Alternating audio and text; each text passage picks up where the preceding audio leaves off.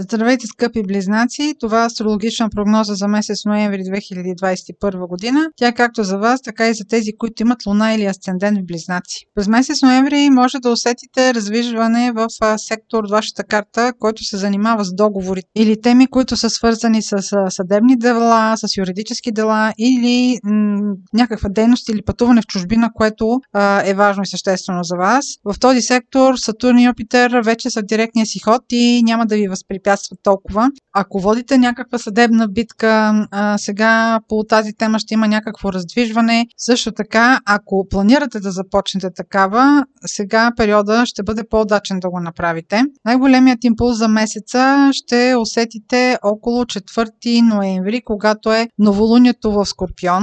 Това е вашия сектор на работата, рутината.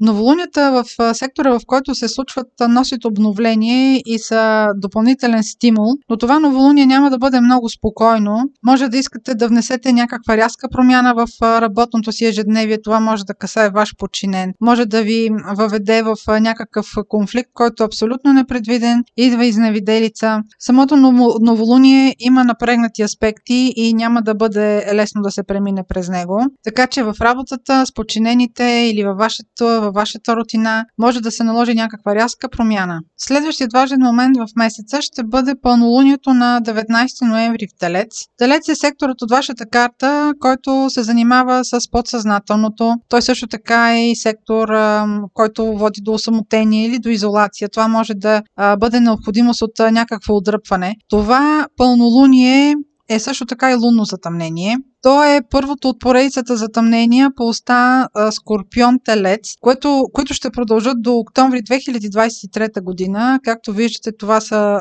почти две години, които ще а, имат а, за цел вие да промените нещо съществено в а, работните си навици, начина по който се самосъхранявате, в начина по който си почивате. Въобще тук ще бъде в следващите две години ще трябва да постигнете един баланс, баланс между работа и почивка. Също така една от темите ще бъде това да спазвате една чистота на общуването и да не попадате в интриги. Интригите също ще бъдат тема на следващите две години около вас. Въобще през месец ноември е възможно да е необходимо да балансирате в работата, в начина по който а, общувате с колегите си, с подчинените си. Евентуално, ако имате приключване на взаимоотношения с подчинен или с работодател, как приключвате тези взаимоотношения или, примерно, как се разделяте с ваш подчинен. Работното място няма да бъде особено спокойно през месец ноември. Марс също се намира в сектора на вашата работа. Той е пиперлив